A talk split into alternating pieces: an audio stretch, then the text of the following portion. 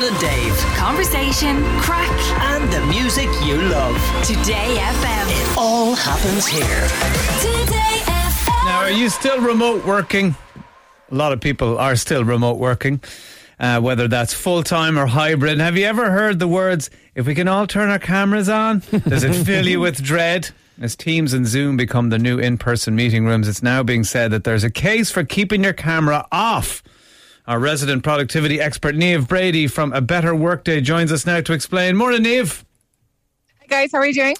We're doing good. Um, people some feel very passionately about the old camera. Some, uh, mainly bosses and managers, like to see everybody's faces because it gives the impression to them they believe uh, that people are sort of awake and on point and interested. But other people feel like, why do I have to keep, uh, you know, uh, looking at everyone's face, and why do they have to keep looking at mine? It doesn't mean I'm not here and present and ready for work.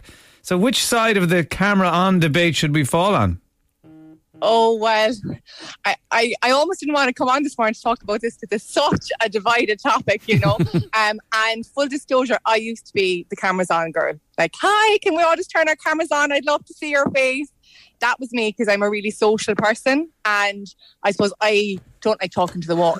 So I always I always wanted to have cameras on until I came across um, an elevator analogy. Did you ever did you ever hear about that? No. So it's imagine you have to have your meeting in an elevator with three or four other people, and you all have to hold each other's gaze for an hour, right? and on top of that, one of the panels in the elevator has a mirror. So while everyone is looking at you, you're looking at them and yourself.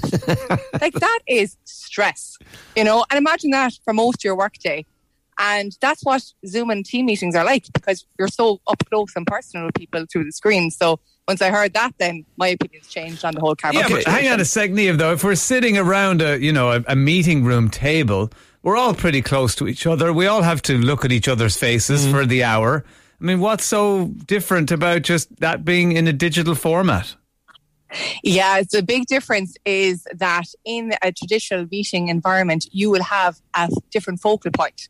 So you might have a whiteboard or a flip chart or presentation deck, or even some people will, you know, push their chairs back and they might have the notepad on their knee and they might jot down notes or they might just look away and gaze out the window. But to your point, some people are almost afraid to even look sideways on a video conference call in case some micromanagers think that's them not paying attention, right? Mm, yeah. Although it's completely unnatural to hold that gaze.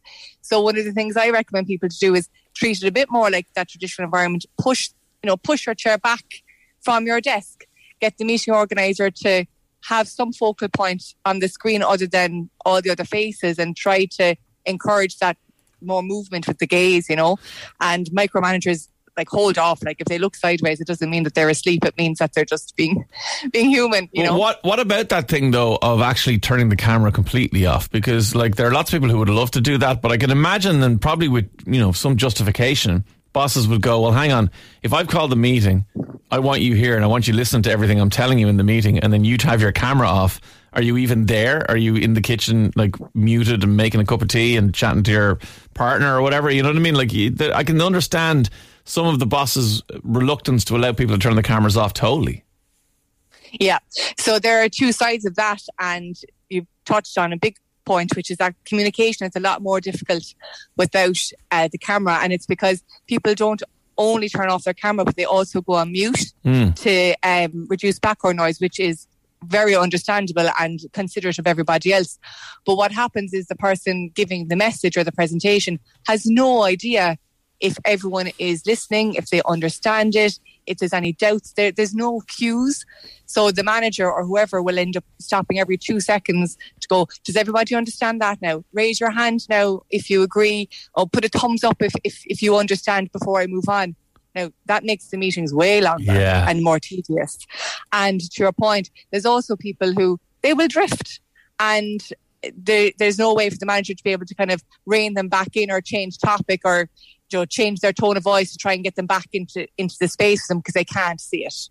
Um, so, like what I always say is, if you're hybrid, if you're hybrid, just have those important meetings when you're in the office. You know that kind of way, and and try to avoid them at all possible if if you're remote, um, if you have an in person option. Yeah, well, eh, like there's a survey that came out this year, so this is really recent, and I suppose it would make you wonder, like, whatever your opinions are, what you should be allowed, and you know what your own opinion on turning your camera off is. Like this is startling. Ninety-two percent of executives surveyed believe people who turn their cameras off don't have a long-term future at the company. Wow. So they're not even saying like John's not really interested or in his usual form this week. They're going, John ain't going to be working here for much longer. Yeah, and for those managers, I'd say to all of you, 92 percent of your team won't be working for you in six to twelve months if you don't start considering your team and what their needs are because like zoom fatigue and all of this it, it's not just exhausting from your your eyes and and and your physical energy. It also has a mental and an emotional impact. So like some people are suffering from mirror anxiety. It's um, more prevalent among women than men where they just feel really self-conscious about having the mirror on which is exactly what the camera is when you have the self view Hang on, so, so sorry, just it. one second, Eve. Can you? Is there a way in these meeting softwares? Is there a way of turning off your own camera so that you're still on for all the people, but you don't have to look at yourself? There is. There is. And I'm glad you asked because there is. And it's an absolute game changer because Right. I know even I was very self conscious. Anybody, like a lot of people would be, you know, you're looking at yourself all day long, like suddenly you see every wrinkle, um, and and they grow with COVID, you know, um, so so you can turn off self view, but also like even apart from that, like there'll be some people and they're working from home, and some days look they're, you know, the space mightn't be that tidy behind them, or they mightn't have been able to get ready in the way that they normally, you know, want to. And I just think those people should have the option to be able to say, look, I'm not, I don't have my camera on today, but I'm still here. Right. I You think it has to be something that's discussed, though, or, or you know, something that uh, has been introduced. You know, if your company says, "Look, cameras are optional," then okay, it's it's coming from on high. But I think people making their own choices, you know, people are going to have opinions on it one way or the other. Before we let you go, have we heard that the pandemic has essentially put an end to forced fun in the office? Oh, and I'm gutted because I love a bit of cheese. I love a bit of cheesy fun. Um, I'd be the first to hold my hands up, but it has because the people have decided that they're just not going to do things for the sake of it anymore. That they want to spend their time on the stuff that matters. So you know, the foosball tables, the bean bags, and all of those things are no longer doing it for people unless it's their kind of thing, right? So there are still some people like me who, who love all that stuff, but if they're not into it, it's it's just not working for them. And in fact it's nearly turning them off going back in.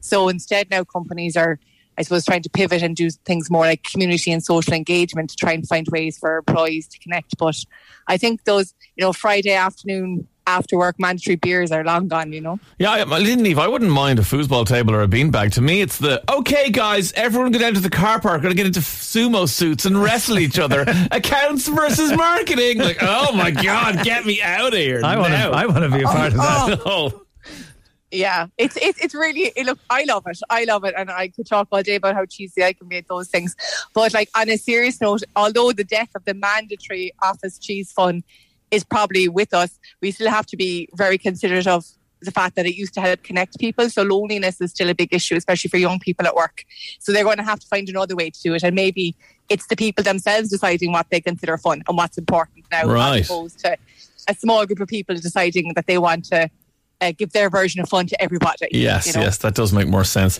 Uh, Niamh Brady from A Better Workday. Thank you so much for talking to us. A betterworkday.com is where you'll find Niamh. Thanks a mil. Thanks. Talk to you soon. Bye, Niamh. Bye. Bye. Bye. Dermot and Dave. Weekdays from 9 a.m. Today FM.